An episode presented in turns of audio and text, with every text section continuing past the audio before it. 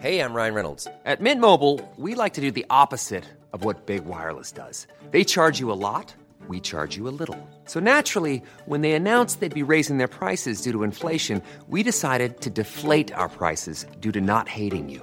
That's right. We're cutting the price of Mint Unlimited from $30 a month to just $15 a month. Give it a try at mintmobile.com slash switch. $45 upfront for three months plus taxes and fees. Promo rate for new customers for limited time. Unlimited more than 40 gigabytes per month. Slows. Full terms at mintmobile.com.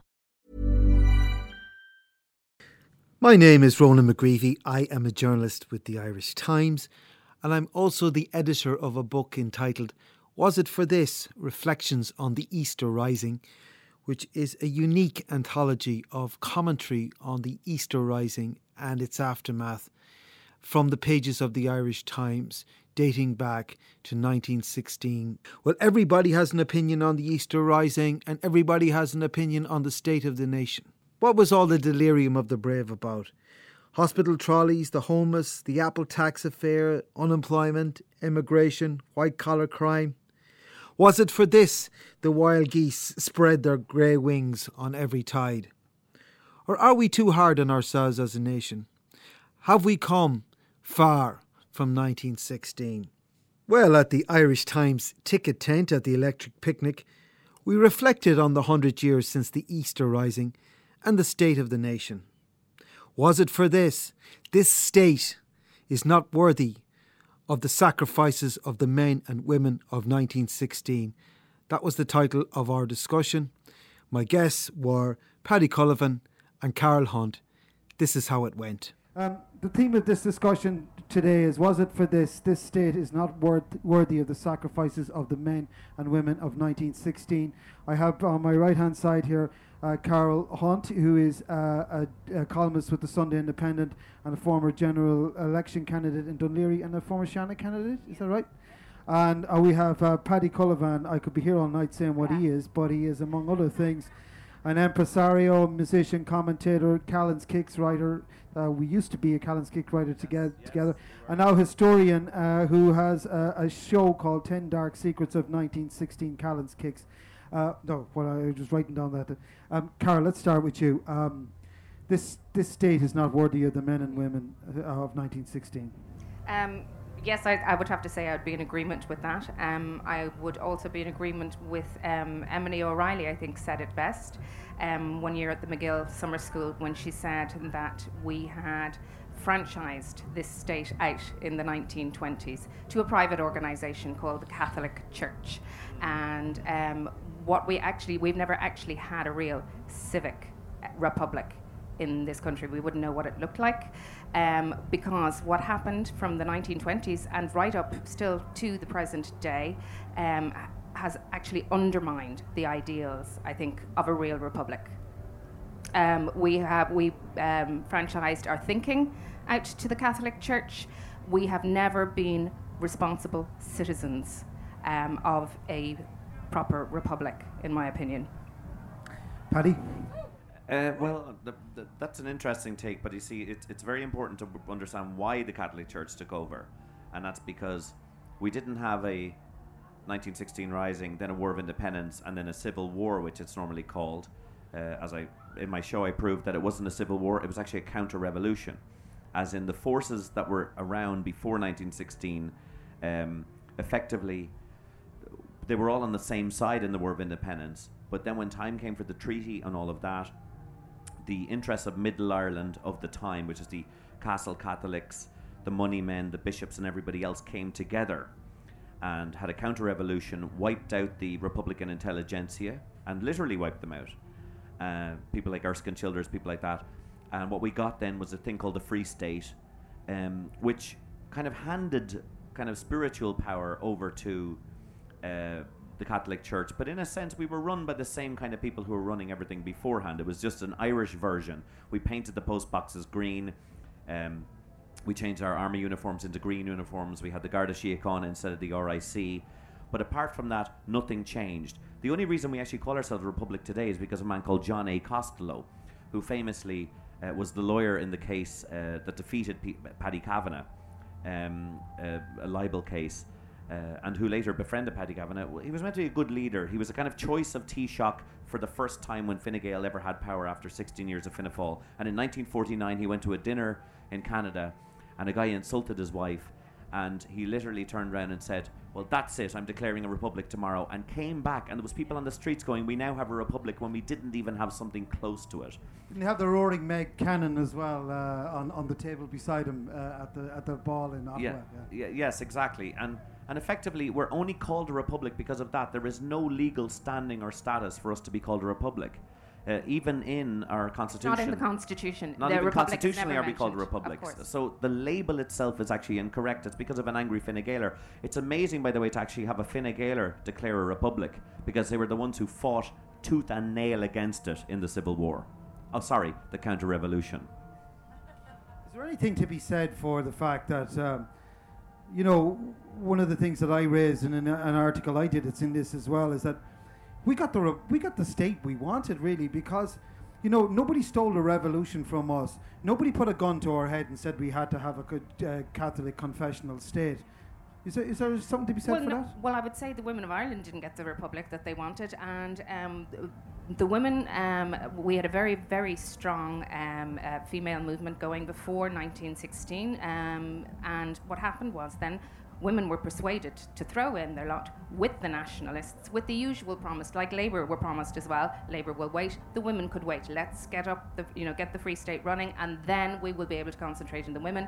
Then we will be able to bring in equal rights. And they were sold down the river. They actually went in the in the other direction in the 1920s. Um, women's rights um, were, were put back about a century, um, again because of the uh, authoritarian nature of the Catholic Church. So no, I don't um, think that we got uh, the, the free state that we were looking for uh, in the 1920s. Some people did, some people did. And as Paddy was saying, it was a, a very small middle class, the Catholic farmers, um, some landowners, uh, they got the Ireland they wanted. But I think the vast majority of people did not. Well, I disagree. They got the Farmers' Party. Uh, you have to look at it very closely. It's not.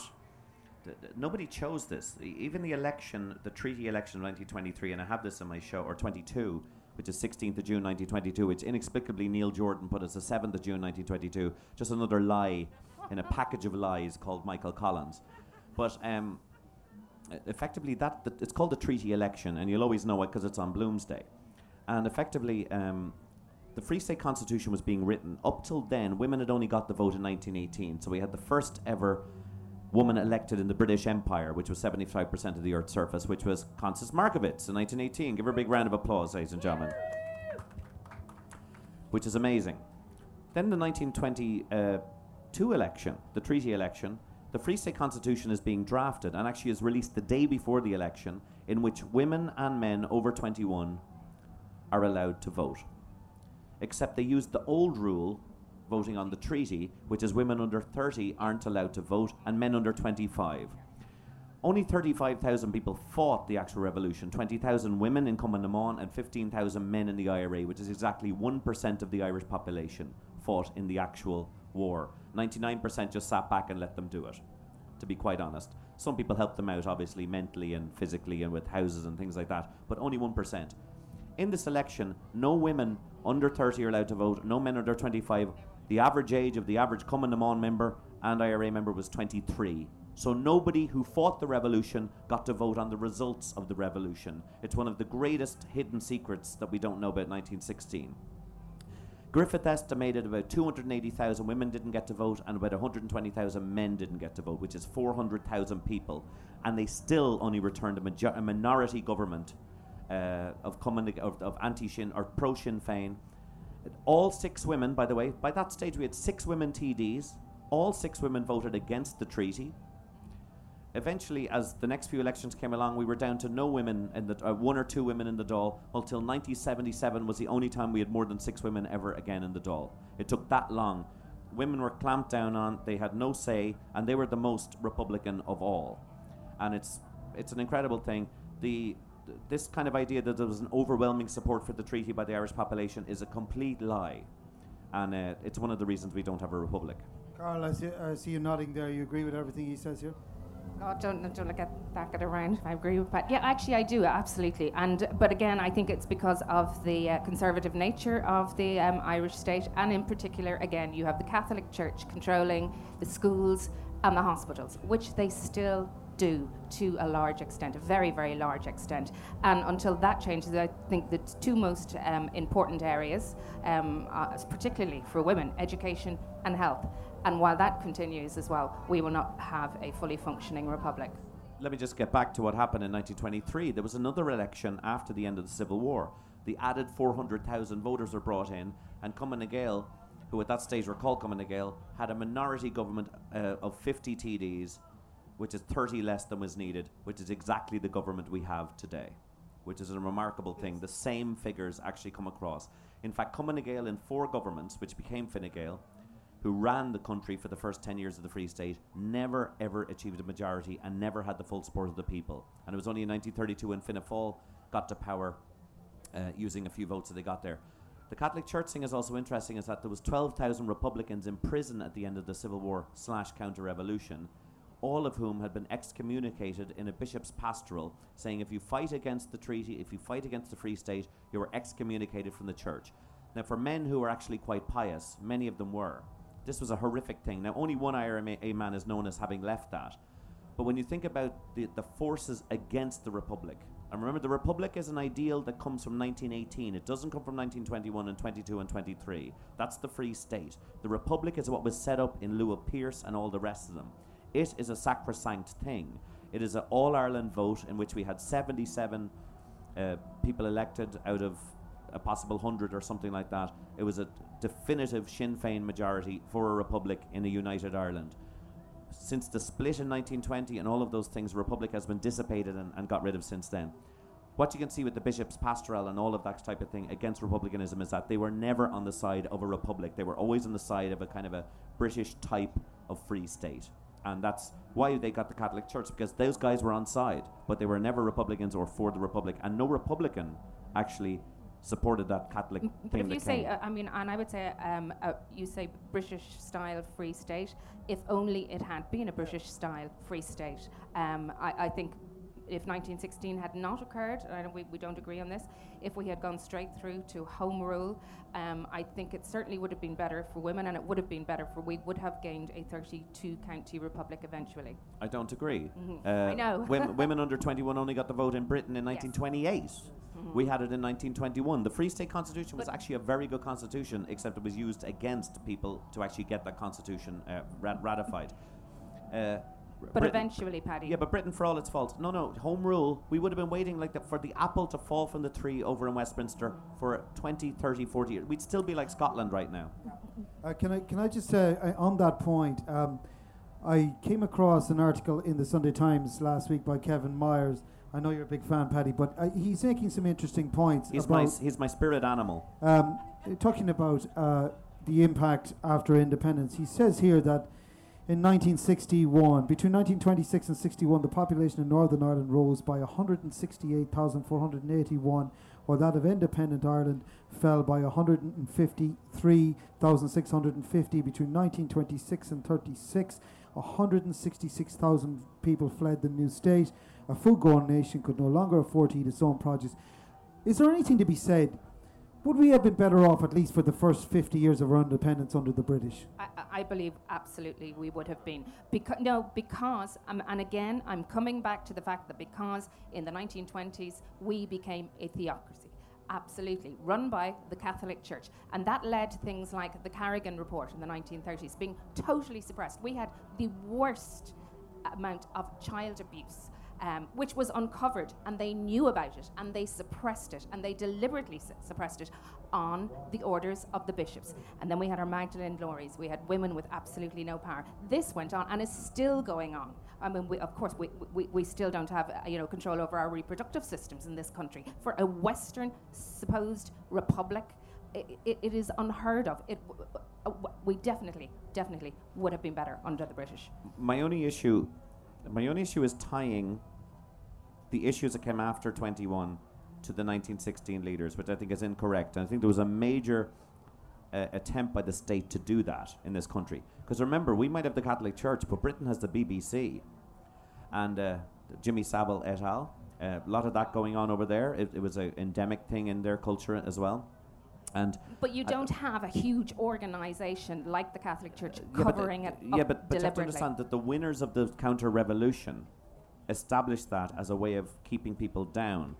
Don't think for one minute that Republicans or people like Connolly or Pearse or any of those people or Casement, the broad range of Protestants and Catholics and women and men who started that revolution, which was a vitally important thing and was a signal to the world, a signal to countries like India and everywhere else, mm-hmm. that they somehow wanted to end up with that theocracy. And my, my issue, I did a gig in Kilkenomics, and Dave McWilliams was arguing with six economists that agree with him. Dave's a pal of mine, but at the same time, they all agreed that 1916 was the worst disaster that ever befell Ireland because economically we were doing quite well. You know, when we actually had high wages, we had the same high wages as Sweden and all of that. Of course, after a famine where a million people die and a million people emigrate, everybody has more money, there's more space, there's a better middle class, there's all of that. But that two million people have to die to create that society.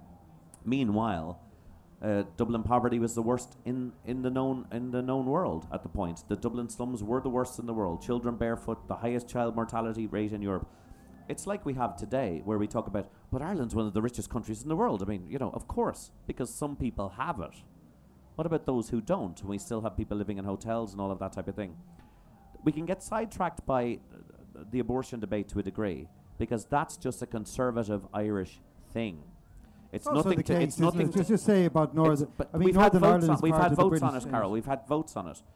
So I, I've never, I'm, I, I've never had a vote on it.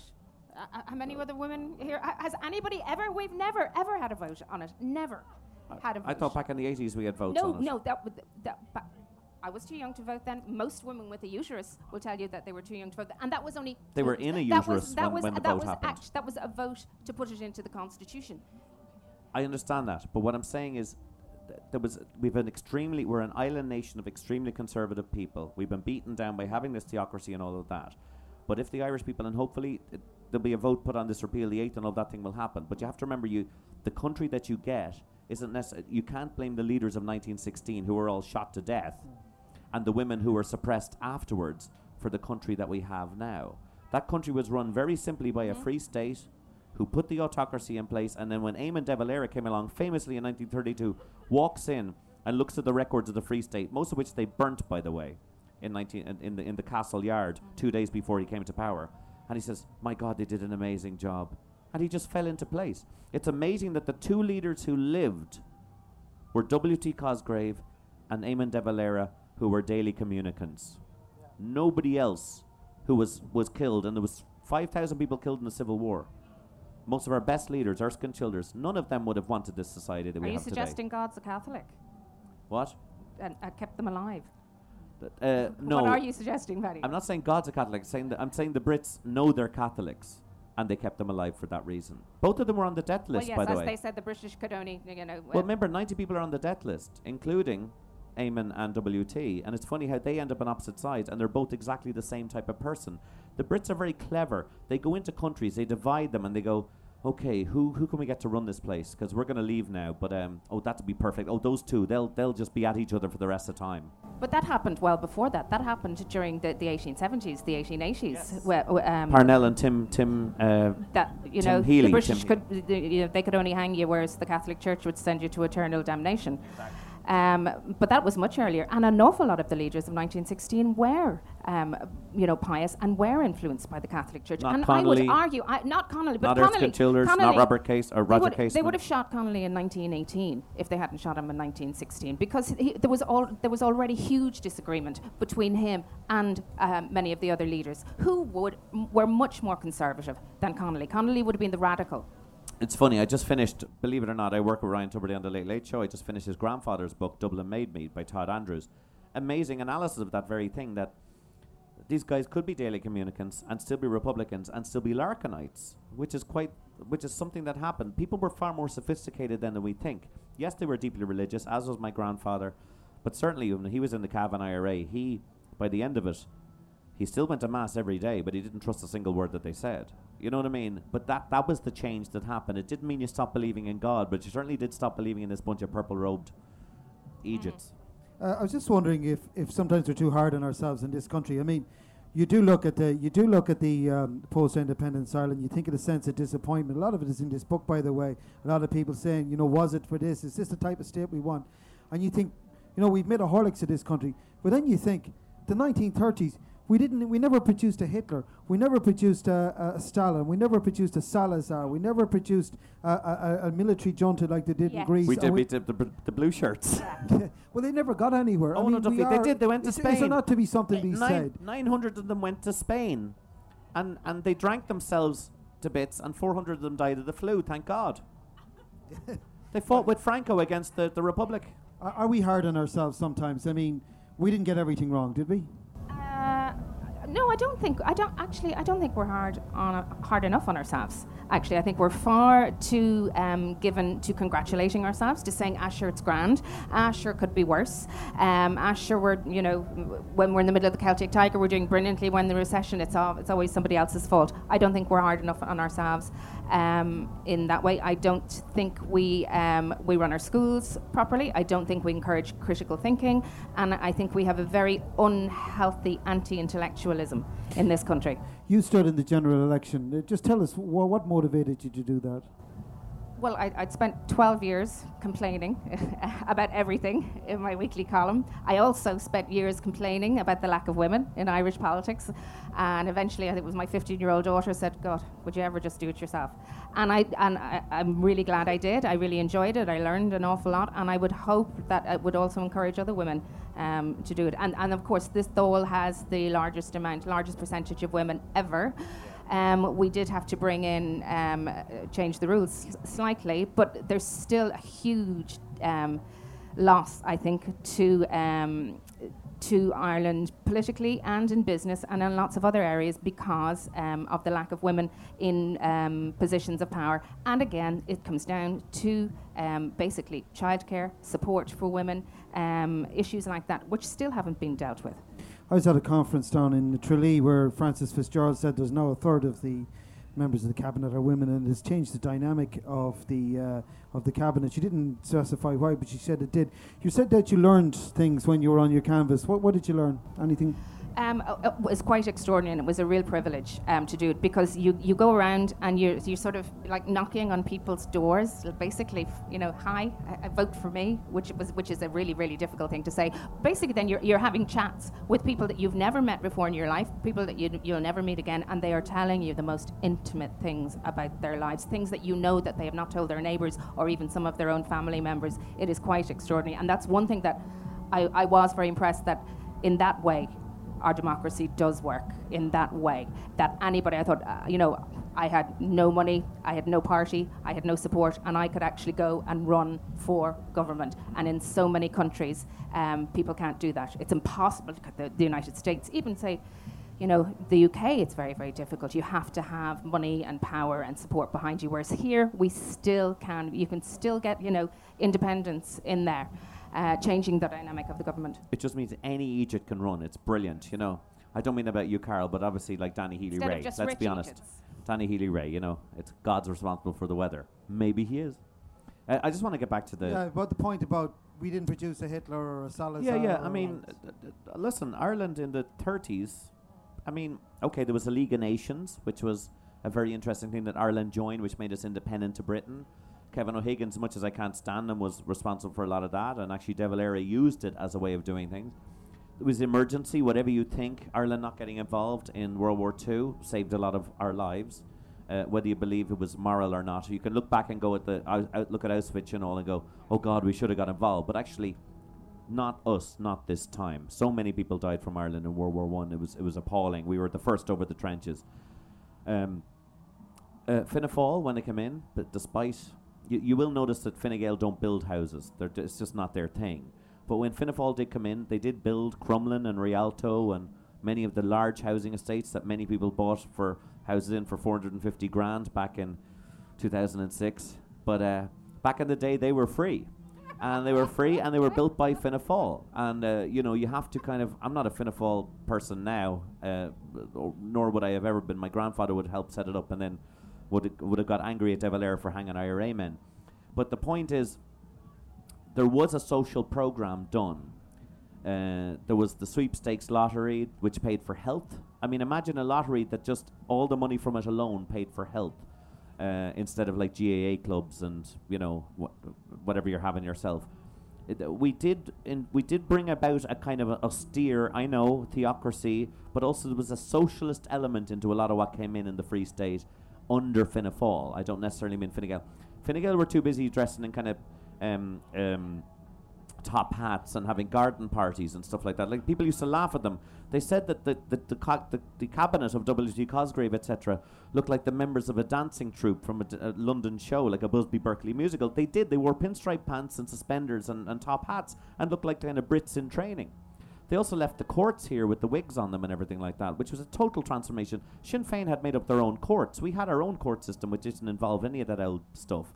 But whatever happened and whatever Plamosing Fianna Fáil did, it's it still built the housing estates many of us live in today. It still had a social program. There was there was a, a program until Lemass came along. There was some kind of ability to generate something. Then Lemass comes along, and we get the the era of foreign direct investment, and which is grand and all. But now we see where that takes us, where we turn and go, oh Jesus, no, we don't want your 19 billion. Oh no, please don't give it to us. Oh no, there's no need for that now.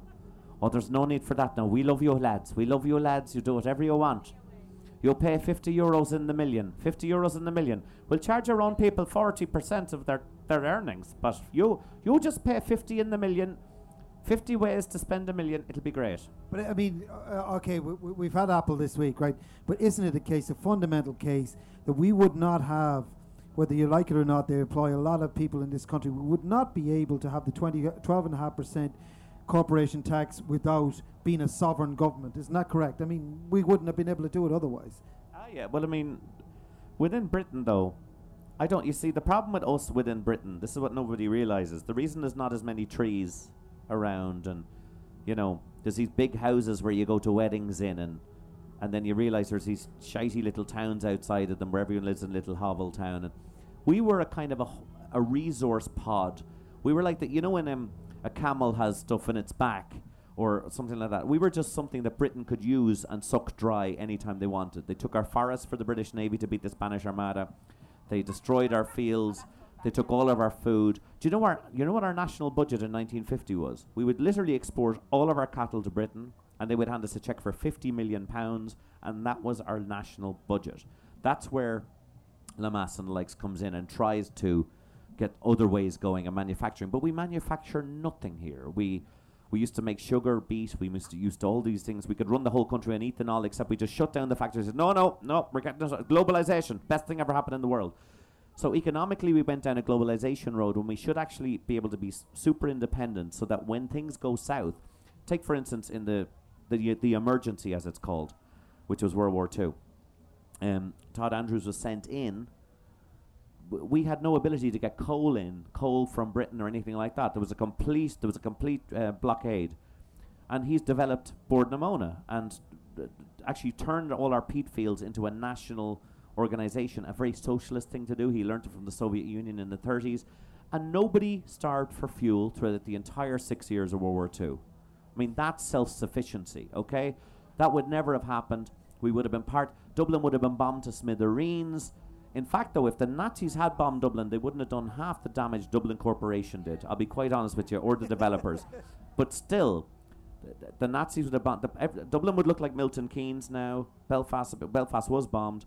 Uh, Galway, they did it themselves anyway. They're such degenerates.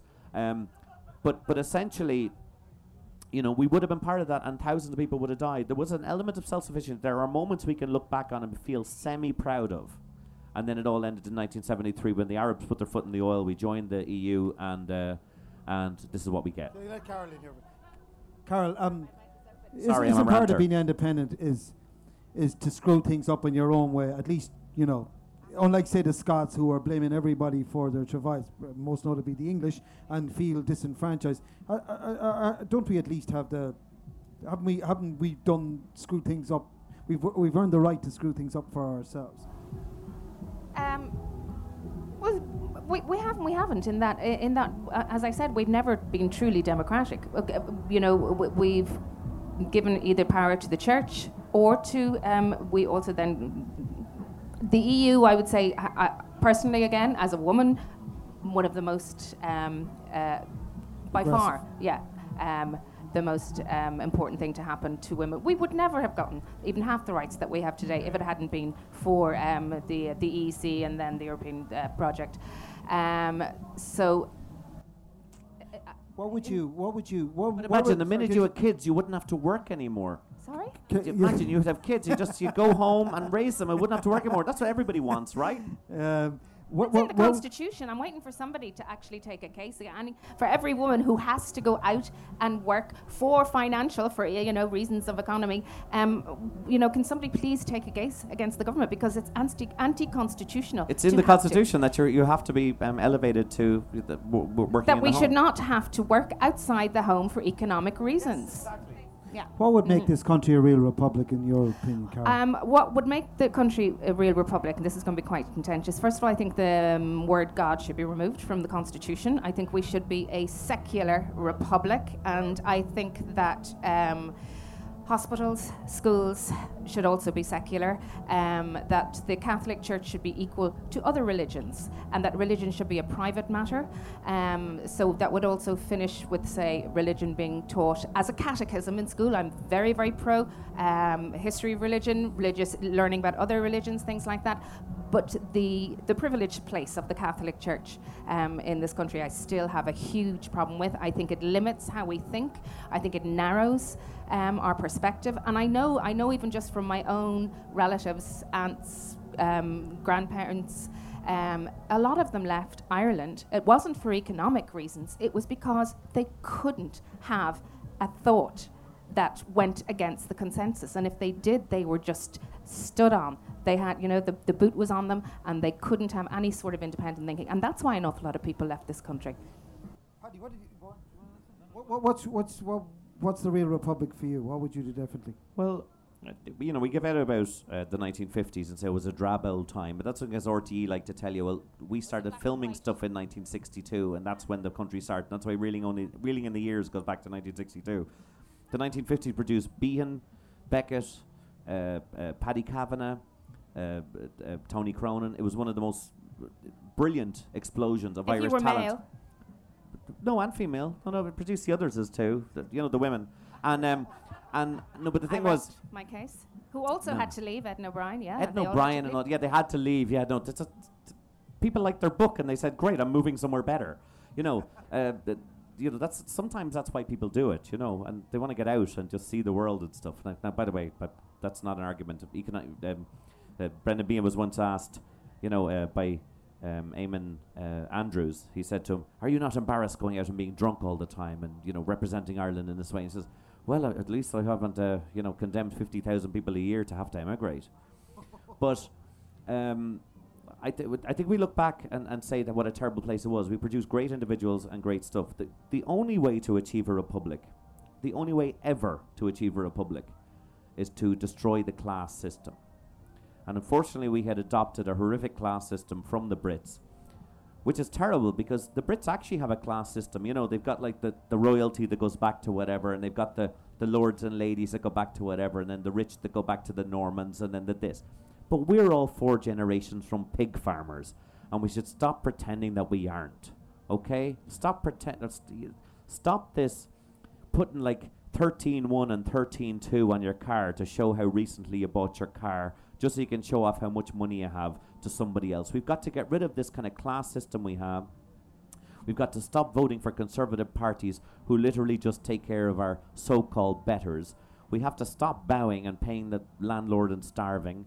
We have to stop treating the EU like it's some kind of um, benevolent uh, uh, uh, uncle that will take care of us while our own morons can't do a thing. And then when our own morons uh, sue them, uh, you, you know, we have to go, no, actually, that EU law is pretty good about Apple because that will benefit us. You know, so all of these, we just have to grow up. Ireland's like a teenager at the moment. It's a teenager living with its parents. And, it, you know, lying on the couch going, I don't know what I want to do today. What do you want to do? Do you want 19 billion? No, I don't want 19 billion. Sure, like I'm living at home. Like I get free food all the time. It's fine, you know. It's okay, and I don't need to do anything, you know. What we really need to do is get up off the fucking couch, go out and find an apartment and live by yourself and get a job right after you take a bath. Do you know what I mean? Ireland needs to grow up grow a giant pair of vaginas because that's a bit of Vaginas take a lot more pressure than balls do. And I'm telling you right now, Ireland, grow up! Grow up, Ireland! Grow up and take control of yourself, be self sufficient, and do the right thing, which is take care of your people first. And then everything else, everything else. Not the guy living in Malta, not the guys living out tax free. Stop elevating boy band members into jobs they ne- never got qualified for. Why is RTE a job bridge internship scheme for boy band members? Why is that? There's people in communications courses in DCU going, I'll, I'll never have a chance against Nicky Byrne or the, or the next shithead. Honestly, we have to grow up, be adults, intellectual, and praise our. You know something? The way we dress in St. Patrick's gear, you know what I mean? Like, oh, jeez, when the foreigners are over, do you like Ireland? Do you like Ireland? Do you like it? When they're not around, we're just like a bunch of dour Scandinavians. That's really what we are. We're just dour Scandinavian type people. You know what I mean? With alcohol problems. We need to grow up, and uh, but I'll tell you one thing. We're the best educated country in the world. The Brits, they only do three subjects in their leaving cert, and they can actually have a choice whether they do two or not. And they don't have to do maths. They don't have to do math. So I'm just telling you right now, we need to grow up. I know this won't go on the podcast because I went crazy, but the whole point about it is the only people we have to look at, to look up to, and I swear to God, it's when you get Protestants, Catholics, women, and men getting together, and gays, Roger Casement, Patrick Pearse, Connolly, all of them together, getting together and standing up for something and doing something that changes society. That's the only way. They're the only people to look up to. There's nobody else. There was no one else to look up to. I swear to God that 1916 had to happen so we could even have this chat today. Can I just? Uh, I'm going to open it up to the floor. I'll accept a round of applause for that. Thank you. Yeah. well done, Paddy. That's for the podcast. You can actually um, get my Jeb Bush request for applause out in the edit. Thank you. Uh, anybody uh, have any contributions to make to this? This state is unworthy of the men and women of 1916. Anybody out there want to say something? This lady over here.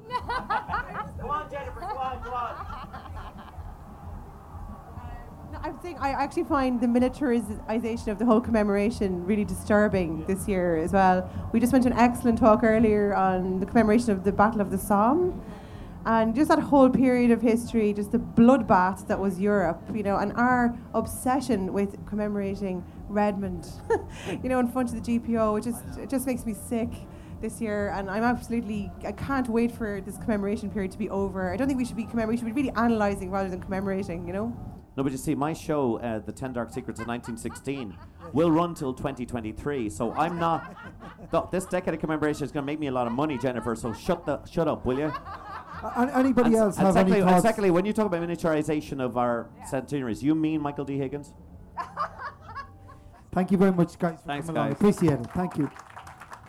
Well, thank you very much for listening. If you want more food for thought on the legacy of the Easter Rising, was it for this Reflections on the Easter Rising? Uh, includes a who's who of contemporary and historical analysis from the likes of Sean O'Faolain, Sean O'Casey, John McGahern, Garret Fitzgerald, Conor Cruise O'Brien, Desmond Fitzgerald. It is available from the Irish Times website, priced 15 euros and in all good bookshops.